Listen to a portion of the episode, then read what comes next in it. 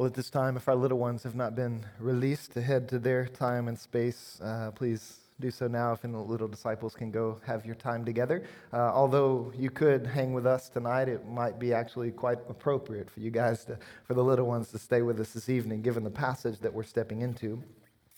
Let me invite you to take out your Bibles and open them up to that passage, Mark chapter 10. My name is Andrew, and I serve as a pastor here, and I have the pleasure and the joy of leading us through the passage of Scripture that is before us this evening. And it's a passage that deals with the interplay between kids and the kingdom of God, how, how Jesus welcomes kids into his kingdom, and how he encourages his disciples to assume the, the posture and the status of kids so that we might uh, experience the grace of God and magnify the grace of God in our lives and in our discipleship as we relate to this Jesus. It's a remarkable passage. It's a beautiful passage. It's one of the most beloved stories that you'll read about in the Bible. It's just a beautiful scene. It's the stuff that uh, Kodak moments are made of, if I can reference something a little dated. Kodak moments, a popular inspiration for paintings and pictures, just seeing Jesus hanging with kids.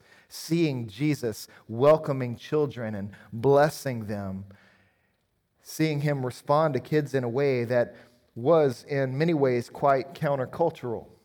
As Jesus is relating to the kids in his vicinity in ways that went against the grain and what was common in his cultural environment, which is why his disciples act so dumb in this passage.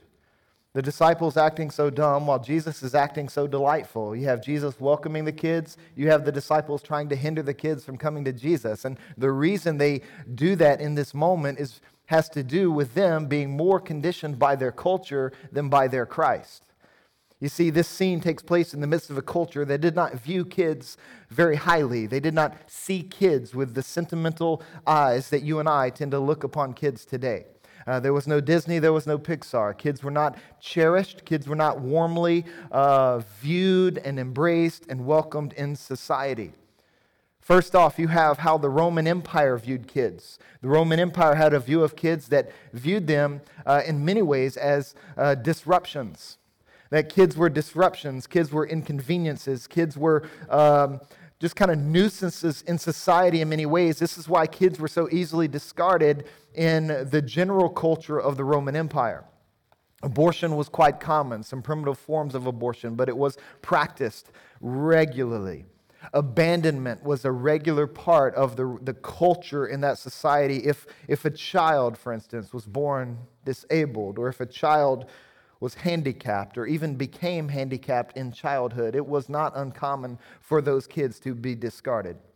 There are accounts coming out of the first century in the Roman Empire world where trash heaps that were uh, littered and that were stationed in various neighborhoods, and it wasn't uncommon to find discarded with the garbage of, discarded with people's garbage would be people's kids that nobody wanted. They were abandoned to these trash heaps. And usually, when that happened, that abandonment gave way to abuse. As many discarded kids who were viewed as disruptions, kids that nobody wanted, kids that were viewed as inconveniences. Uh, it wasn't uncommon for those kids to be sold into slavery, for those kids to be uh, raised as, to become gladiators, for those kids to become prostitutes. It was a rough culture for kids in the Roman Empire. Now, you may hear that and say, well, that's you know 2,000 plus years ago. We live in 21st century, the Western Hemisphere of all places. Uh, we live in our culture. Surely we've enlightened, we've become enlightened beyond that type of treatment of little ones. Surely we're the type of culture that would embrace the helpless and the vulnerable. Surely we are the type of we are the type of culture that would view kids with a little more warmth and a little more affection. But I would push back on that. Despite the pretty facade that we put up in our culture, as it relates to how kids are viewed in society. I think there's still a tendency within us to view kids as disruptions. How else do you explain that a conservative estimate this year, this is a conservative estimate, but a million and a half humans will be aborted before they ever make it out of their mother's wombs? A million and a half babies will be discarded when they are in their most vulnerable state, when they are in their most defenseless state, when they are in their most helpless state. Eh, it happens in our culture. Abandonment is widespread in our society. Estimated 40% of the kids in our country will go to bed tonight and their dads won't be present. And then, if you move, the deeper you move into some of the more impoverished places in our society and our culture, that percentage increases quite dramatically. And it's not only in that world. There, there's a situation, I think, in our parenting today where it's possible for a mom or a dad to even be present in the home, yet be emotionally detached and emotionally distant so that the kid senses a type of abandonment in their soul. Our, our, our culture isn't as enlightened as we might think we are. We, we might not need to be patting ourselves on the back about how evolved we are morally and how virtuous we are as a society if we just would peel back the facade that is present and the facade that we project and get after things that are commonly occurring in our culture today. We're going to discover that there is a view on kids today that says they're disruptions. And if they are disrupting, they should be discarded. If they are an inconvenience, then they should be turned away. So, our society isn't much different from the society in which Jesus is welcoming these kids into his presence and blessing them in this moment. But not only in the, when you consider just kind of the Roman Empire and some of the Roman, the aspects of Roman culture, Jesus was a Jewish rabbi and he's uh, more conditioned by the Jewish culture as well as his disciples were. But even in the Jewish culture, there was a tendency to view kids as socially insignificant, that they occupied the low rung of the social ladder. So that, yes, there's a sense in which, say, Psalm 127, where families viewed kids as a blessing from the Lord, but even within that, there was a tendency for families to only view male children as blessings from the Lord. As female children were not viewed as with as much value as, say, a male heir or the male um, child who would carry the family's lineage into the future. So, yes, although on one hand we could say the Jews viewed children as a blessing from the Lord, but even within their households, there was a hierarchy. Within their households, there was a distinction of value as it related to male and female children. But then when you broaden that out and you get outside of the home and you, you might say, Well, I think my kids are blessings, but I don't have to view your kids that way. And so there was a tendency to view, yes, my kids are blessings from the Lord, but uh, your kids are insignificant to me. Your kids are not that valuable to me. And so there was a tendency to view kids as disruptions, which is what's driving the disciples to rebuke the moms and the dads that are bringing their kids to Jesus, to try to turn them away. And because they're conditioned by this environment, they're conditioned by this culture. Yet Jesus doing all that he always does, which is to contradict everything, Jesus operating in his own economy, Jesus ocu- ocu- operating in light of the kingdom of his Father. He smiles, he laughs, he welcomes, he blesses the kids that are coming to him. He's revealing in this moment something about the heart of God. Something about the heart of God that the disciples are trying to shield, that the disciples' actions are trying to eclipse. Something about the love of God and the nature of His grace that should be reflected in the lives of His disciples. So, when it comes to the role you and I are to play in the world that we live in, we are to play the type of role that reflects the heart of our Father and that imitates the love of our Savior so that we echo, we echo Jesus' actions in this moment. We echo it in our parenting. We echo it in our community here at the Hallows Church. We echo it in how we view people outside of our church. We want to represent the heart of God well. But to do that, you and I have to step back and ask ourselves some questions because we have to ask ourselves some hard questions because we ultimately have to discover where is it that we're taking our cues when we view kids? Do we take our cues from our culture or do we take our cues from our Christ? There are aspects of our culture that if we take our cues from the culture, we're going to view kids as disruptions. And when that seeps into our parenting and when that seeps into how we relate to kids, all of a sudden, we will become overbearing in our parenting. We will become overbearing in our parenting if we view kids as disruptions. One of the things that I think challenges me the most is I'm now a father of three. I have a five year old daughter and a two year old son and a nine month old little baby girl. I, just to be honest with you, this where my heart goes, where I'm tempted to go in my parenting is, is in this direction.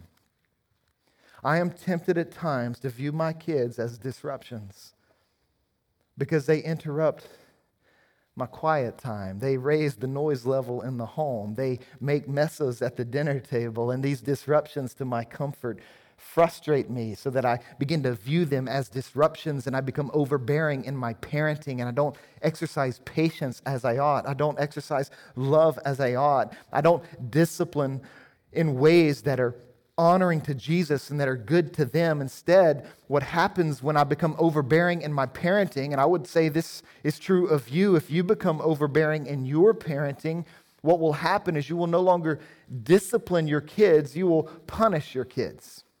There's a big difference between punishing them and disciplining them. If you punish them, it's most likely for you. Overbearing, trying to take control of a situation, trying to take control of the household. But if you're disciplining your children, you're trying to love them and lead them and serve them in a way that exposes them to the blessing of Jesus.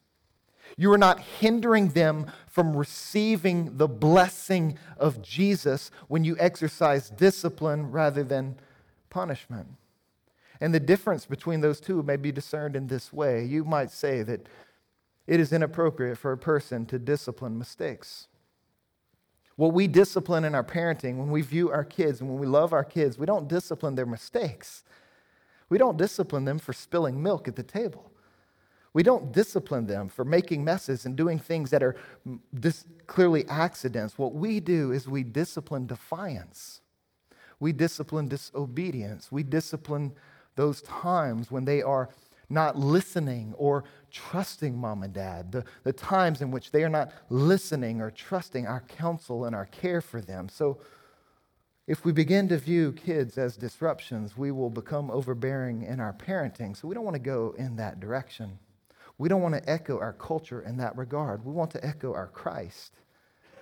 But there's another way in which you and I might view kids. There's another view that's more probably prominent in our society today. And that is if, on one hand, there's a temptation to view kids as disruptions, and so we become overbearing with them. On the other hand, there's a temptation we feel to view kids as, as demigods.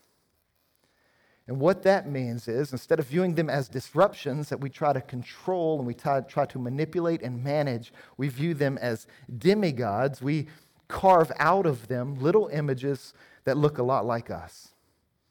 And all of a sudden, we begin to draw our value from them. All of a sudden, we begin to live vicariously through them. You see this happen with the overly zealous sports dad who's at every game, but he's at every game because he's trying to live through his kid rather than simply let his kid live. And so he becomes vicarious, obsessed over his kid's accomplishments on the sports field, so much so that the sports calendar begins to dominate the family calendar. The sports calendar begins to dominate their participation and their, the rhythms of their faith family and their involvement in a worshiping missional community called a church. They easily sacrifice that for sports. They easily sacrifice that for other things that are intruding upon the calendar because all of a sudden these kids are turned into little demigods, little idols through whom the moms and dads are tempted to draw their value. Moms and dads are tempted to live vicariously. You see it not only in the dad who's overly zealous with the sports career of his kids, you, you see it in the pageant parents as well. Those who want to bring a sense of beauty and style to their kids to the point where they neglect the development of character and they begin to push and prod for certain things. And all of a sudden, as they begin to view kids as demigods, they become obsessed. And when they become obsessed with their kids, the kids begin to occupy the functional center of the home. And when we do that, when we move in that direction and we begin to view our kids this way, moms and dads, let this be a warning to us. When we do that, the only thing we're going to succeed in our parenting at doing is the only thing we'll succeed at doing is perpetuating idolatry. If we obsess over our kids and they take their cues as far as the affection and the attention we give them based on their various things that they do, rather than just simply having an uh, a humble sense of pride for our kids, but when we begin to obsess over it and draw value upon it and place the pressure of an idol upon our kids, we're just going to perpetuate their idolatry. And when they grow up, we're going to be wondering why is it that they don't center their life on Christ? Why is it that they don't take their participation in the rhythms of a faith family and their involvement in the mission of God seriously? Why is it that they allow so many things to crowd that out and to push it to the periphery of their lives it's prob- it could most likely be attributed to the fact that we modeled that for them because we obsessed over them and we taught them to obsess over what they were doing as well to the point where they're able to too easily willing to push everything to the fringes of their lives. I'm reminded of a commercial that came out several years ago. Probably dating myself a little bit here. That's okay. It was one of those public service announcements and I remember it, I remember it because it was kind of an awkward commercial, but there was this teenager who was smoking a cigarette in hiding in the dark, and he's outside smoking a cigarette, and then dad walks in and catches him. And dad's just appalled that this kid is smoking a cigarette, and he looks at him and says, Where did you learn that from? What, what are you doing? And then the kid, the kid kind of drops his cigarette, and then he gets all emotional and says, I learned it from you, okay? I learned it from you. And then he went wandering off and running away. And, but it's that idea that we just perpetuate things by how we obsess over certain things. And we want to be very careful not to perpetuate, idol- perpetuate idolatry in the lives of our little ones because we treat them as demigods. We turn them into idols. We seek to draw life from them and we apply way too much pressure upon them. And not only is that harmful for the kid, it is going to be harmful for you because you're going to discover one day that your kids make terrible gods. Your kids make terrible gods. So we don't want to view kids this way. We don't want to see kids as either disruptions. We don't want to move to the other extreme and view them as demigods, so we begin to center life around them. We want to view kids in our families and in our church the way Jesus views them. And the way Jesus views them in this passage doesn't fit either one of those categories. Where Jesus lays and where he leads us to be as his followers is to view our kids as disciples, as little learners, and to treat them as such, to expose them to the blessing of God. So we want to view kids as disciples. This is what Jesus is doing in this text. Look at how he's responding. Moms and dads, they're bringing children to Jesus that he might touch them. And, and then it says at the end that he took these kids in his arms. Now, this might be awkward because the kids, the word for children here, could range anywhere from infancy to about 12 years old. So, you know, maybe Jesus was a big dude. He could pick up a 12 year old, whatever the case may be. But these kids that were coming to him, he was taking in his arms and he was blessing them. He was affirming God's love for them.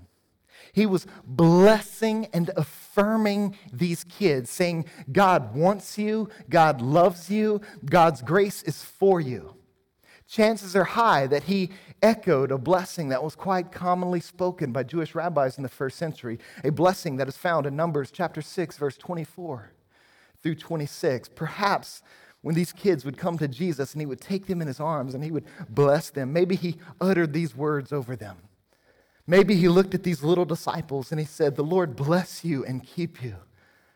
The Lord make his face shine upon you and be gracious to you.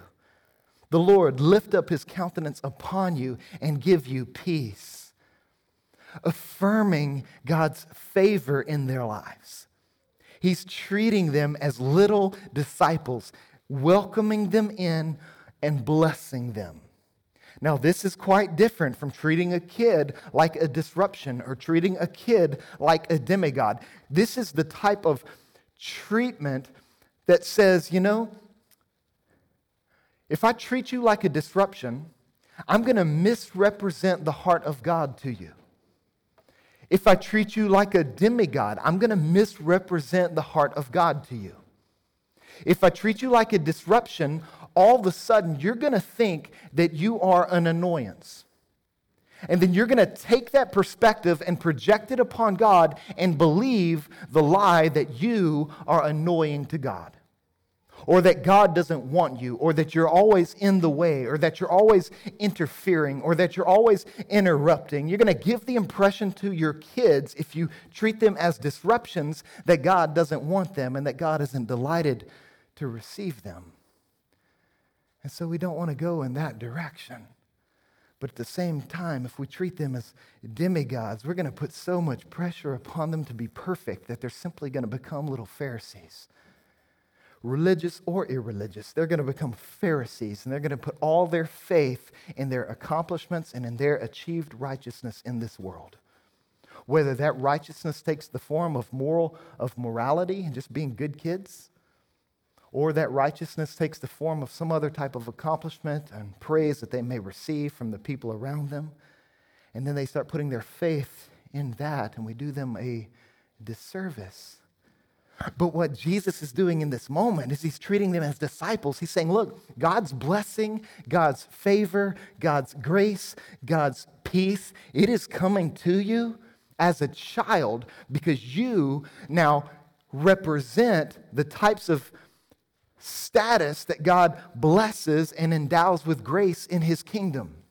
That this blessing that I'm giving to you has nothing to do with what you do. It has nothing to do with what you achieve. It has nothing to do with all the times you've disrupted mom and dad's dinner time or quiet time or whatever the case may be. I'm just giving you this blessing because I am good.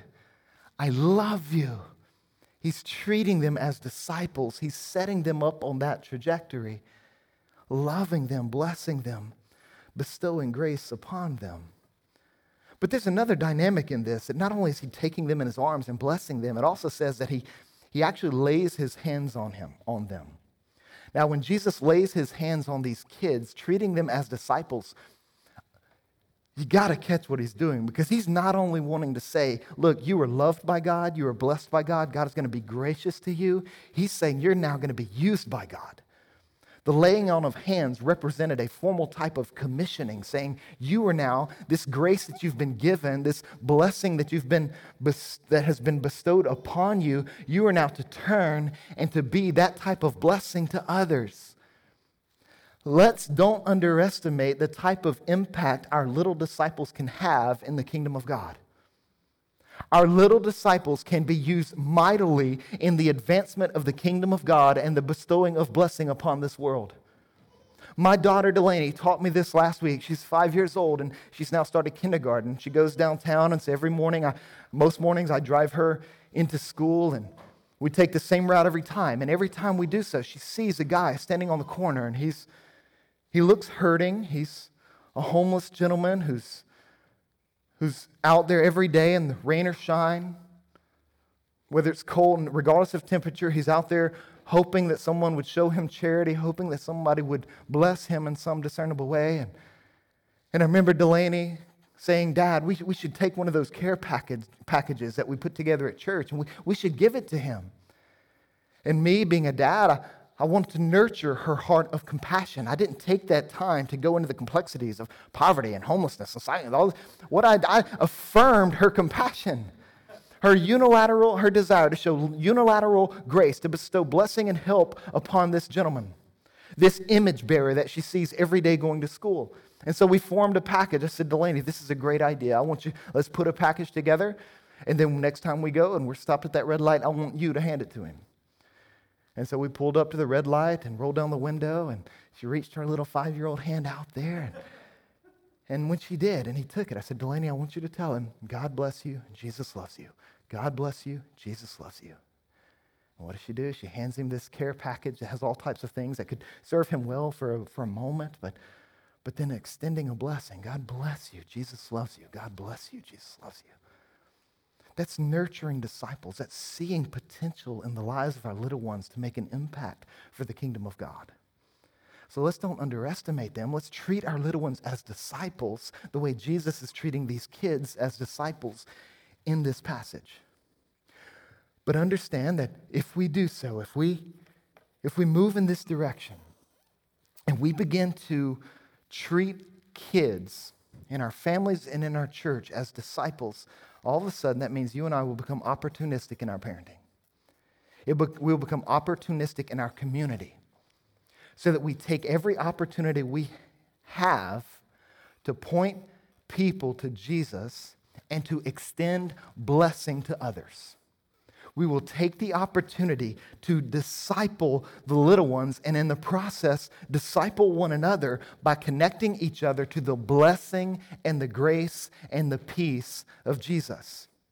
This is what begins to happen when we start viewing kids as disciples. We become opportunistic and we begin to think intentionally about how we can connect people not only to receiving the blessing of Jesus, but relaying the blessing of Jesus in their own discipleship and in their own ministries. And so when you look at this passage, you kind of see this going down with the way Jesus is receiving these kids. He's blessing them, he's commissioning them.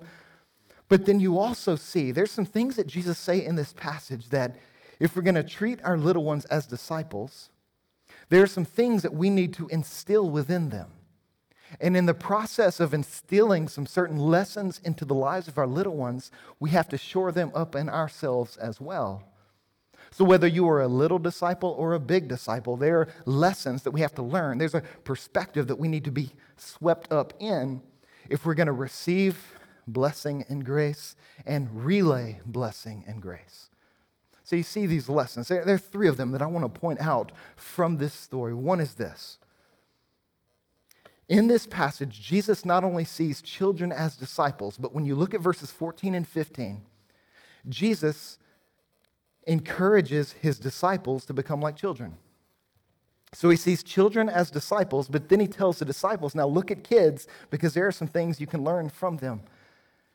And when he does that, he's instilling some lessons that must be ingrained within us as followers of Jesus. The first lesson is this that every person on the planet is inherently valuable. Every person on the planet is inherently valuable. This is what Jesus is saying when he's receiving kids in that moment. Because kids represented the types of people society overlooked, abandoned, discarded, pushed to the fringes, the types of people in society that weren't esteemed highly. And yet, Jesus here is bringing them closer than even his disciples are in this moment because he's saying, Look, every person is inherently valuable, inherently valuable, including kids. So when it comes to the role we play in this city and the role that we play in discipling our little ones, we want to instill this perspective. We want to affirm the inherent dignity and value of every person in this city and around the world. So, as disciples of Jesus, this is how we see humanity value is not determined by a person's age. Whether they are young or old, whether they are at the peak of their performance in life, value is not determined by age.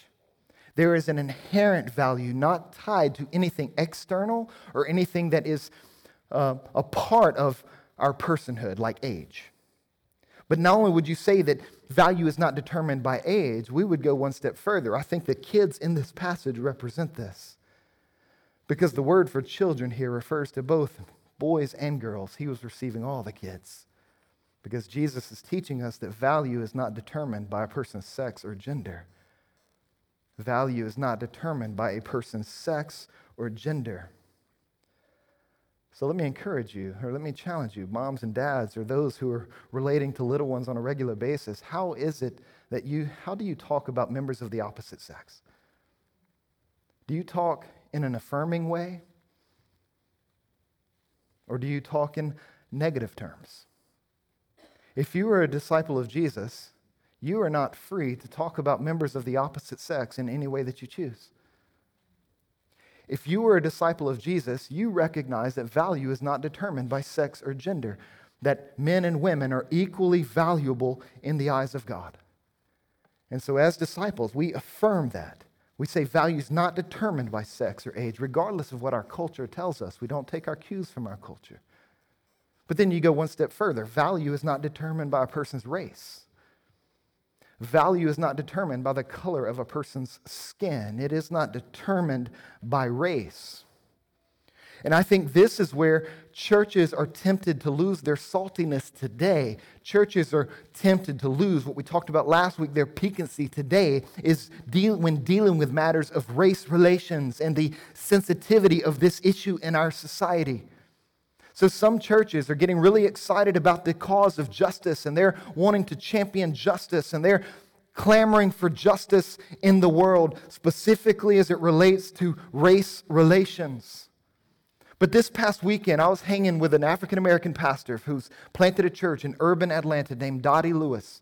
He's doing a phenomenal work in one of the hardest neighborhoods in all of Atlanta, seeing people meet Jesus. And, and he looked at me and he said, You know, churches should not clamor for justice. He said, Churches should clamor for reconciliation. He said, if you get justice without reconciliation, all you wind up with is hell. Justice without reconciliation results in hell. Justice without reconciliation, without forgiveness, without repentance, without restoring relationships, justice without that always results in manifestations of hell on earth. This is what eye for an eye and tooth for a tooth mentality. That's what the vengeance culture comes from. It is a justice culture without reconciliation. But if we're disciples of Jesus, we do not step into those conversations. We do not step into a tumultuous climate in our world today and clamor for justice because we know that justice in and of itself is inadequate. Justice in and of itself doesn't bring healing, reconciliation does. Yes, we want justice. We want justice with reconciliation. We want forgiveness and hope and restored relationships.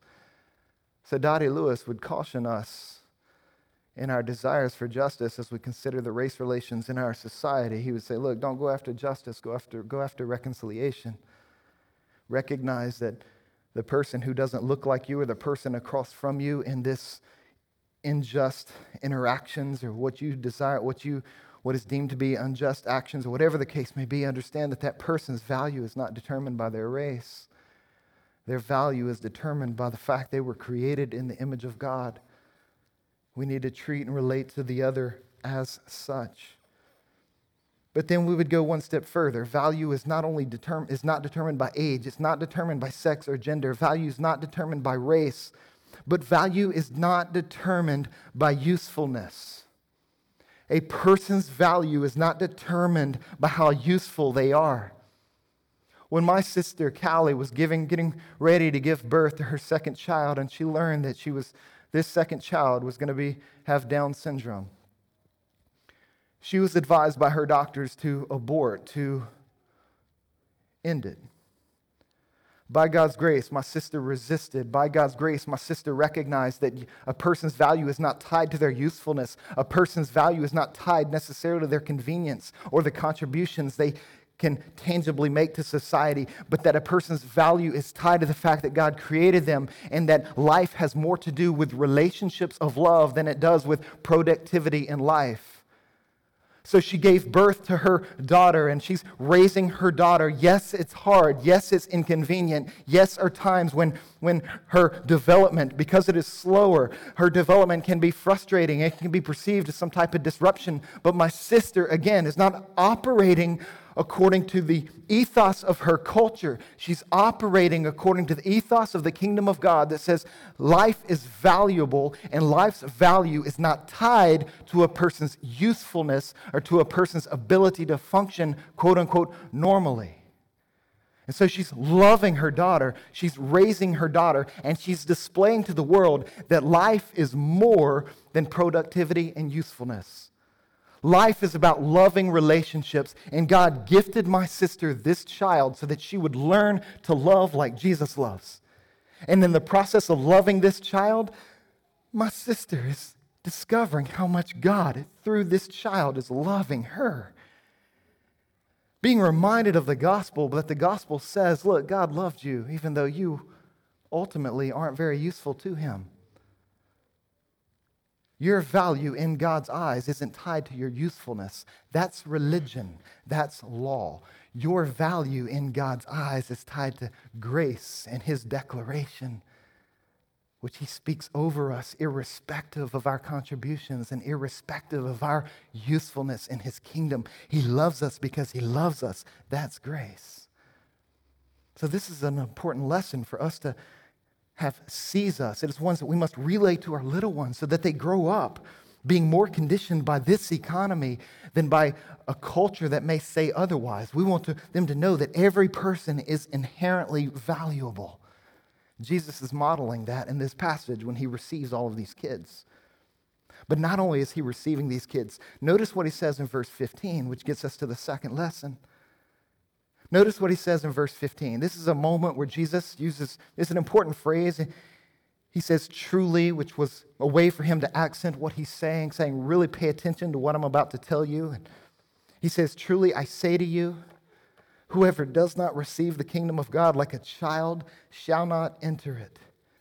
Truly, I say to you, whoever does not receive the kingdom of God like a child shall not enter it. Now, perhaps you've heard that verse before. Perhaps you've heard it taught before. When Jesus says that you must become like a child to receive the kingdom of God and enter into it, he's not saying arbitrarily and subjectively decide upon uh, the cute traits about kids that you like and then imitate those. He's not pointing us to model the virtues of a child. He's not saying, well, you should be simple like a kid. He's not saying, well, you should be pure like a kid. He's not saying you should be innocent like a kid. Anyone with a two year old knows that kids aren't innocent. It just doesn't work that way. When he says, become like a child to receive the kingdom of God, he's not saying, model the virtues of a child. He's saying, embrace the status of a child as it was defined in the first century a child in the first century had no rights. A child in the first century had no resources. He's saying, assume the posture and the status of a child if you're going to receive the kingdom of God. Because, on one hand, yes, every person is inherently valuable. But on the other hand, we know in the Gospels that every person is utterly, utterly and ultimately helpless. He's saying, recognize that you are a helpless person apart from grace. This is what he's getting after when he says to become like a child. This is a call to humility. What Jesus is doing in this moment is he's given a picture of what he taught earlier in his Sermon on the Mount in Matthew chapter 5. There's a moment in this sermon where he talks about what it means to be blessed and the types of people who receive grace. And the very first one in his list of beatitudes or blessings was this He says, Blessed are the poor in spirit, for they shall receive the kingdom of God. A child is a living picture of what it means for a person to be poor in spirit. He's saying, recognize that you do not have resources within you to commend yourself to God.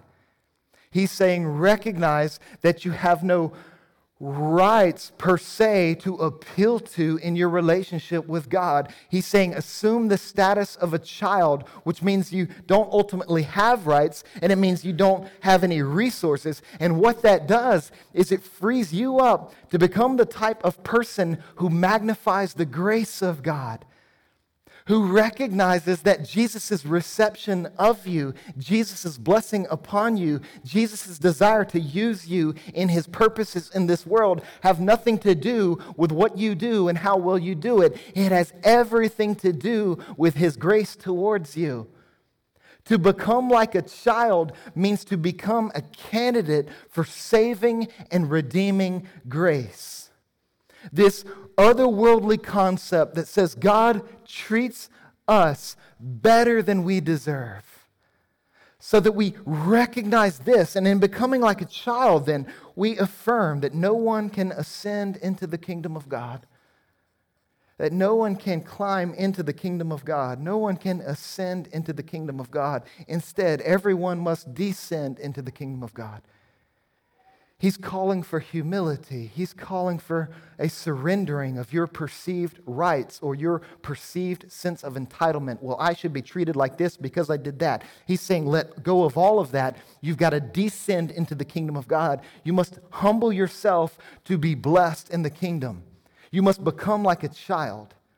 This is why one of the most famous and popular verses in the early church was found, was quoted by both Peter in his letter and James in his. And it's a quotation from the Old Testament that says that God opposes the proud, but he gives grace to the humble. God opposes the proud, but he gives grace to the humble. You can't ascend into the kingdom of God, you must descend into the kingdom of God. You must become like a child, recognizing that you have no rights to draw upon in your relationship with God. You've got to recognize that you have no resources to draw upon in your relationship with God.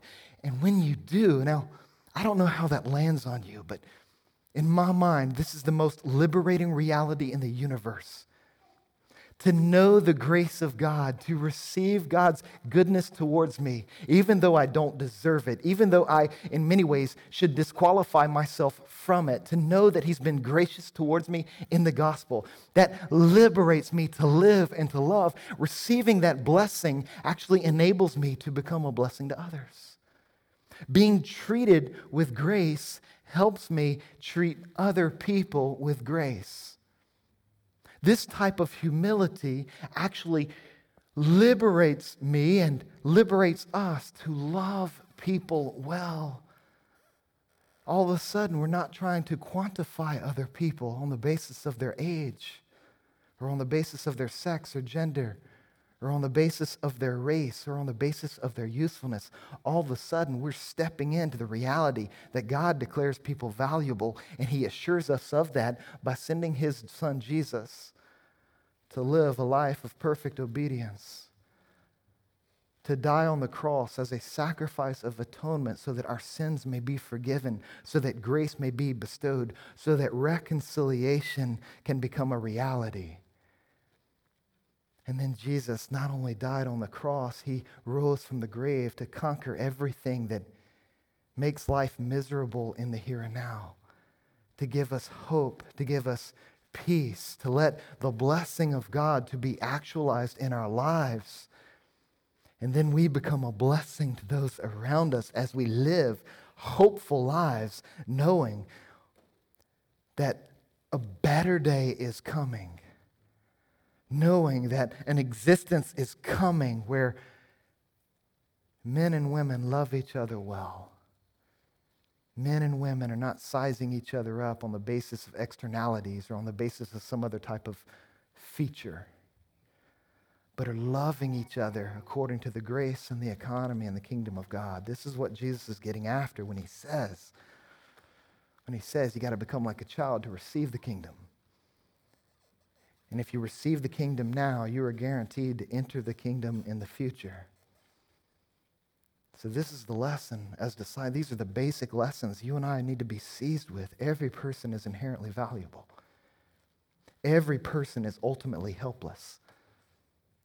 And every person then desperately needs Jesus. So, how do we disciple one another? How do we disciple the little ones in our families, the little ones in our church, the little ones in our city?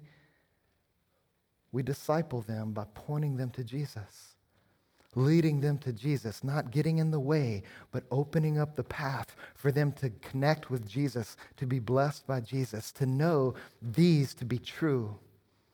So that when a person steps into a relationship with Jesus, they do so knowing that Jesus wants them doing so knowing that Jesus isn't annoyed by them, doing so knowing that Jesus is delighted to bestow blessing and is delighted to sweep them up into his kingdom and then release them into the world to be a blessing to the world in which we live. Let's pray. Heavenly Father, I come before you this, this evening and I pray that your the grace that is available to us through the life, death, and resurrection of your Son, Jesus, and all that he did, I pray that such grace would be realized by every heart and every person in this room. I pray that your, God, your grace would be magnified in our worship of you. I pray that your grace would be magnified in our service to you. I pray that the blessing you have bestowed upon so many of us in this space who identify as followers and disciples of your Son, I pray that that blessing would be extended, that it would be relayed.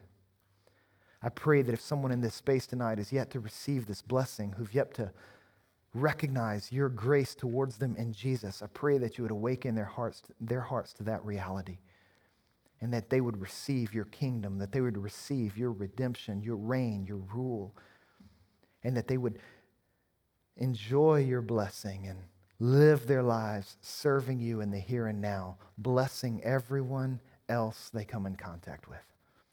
God, we love you and we ask all of these things in Jesus' name. Amen.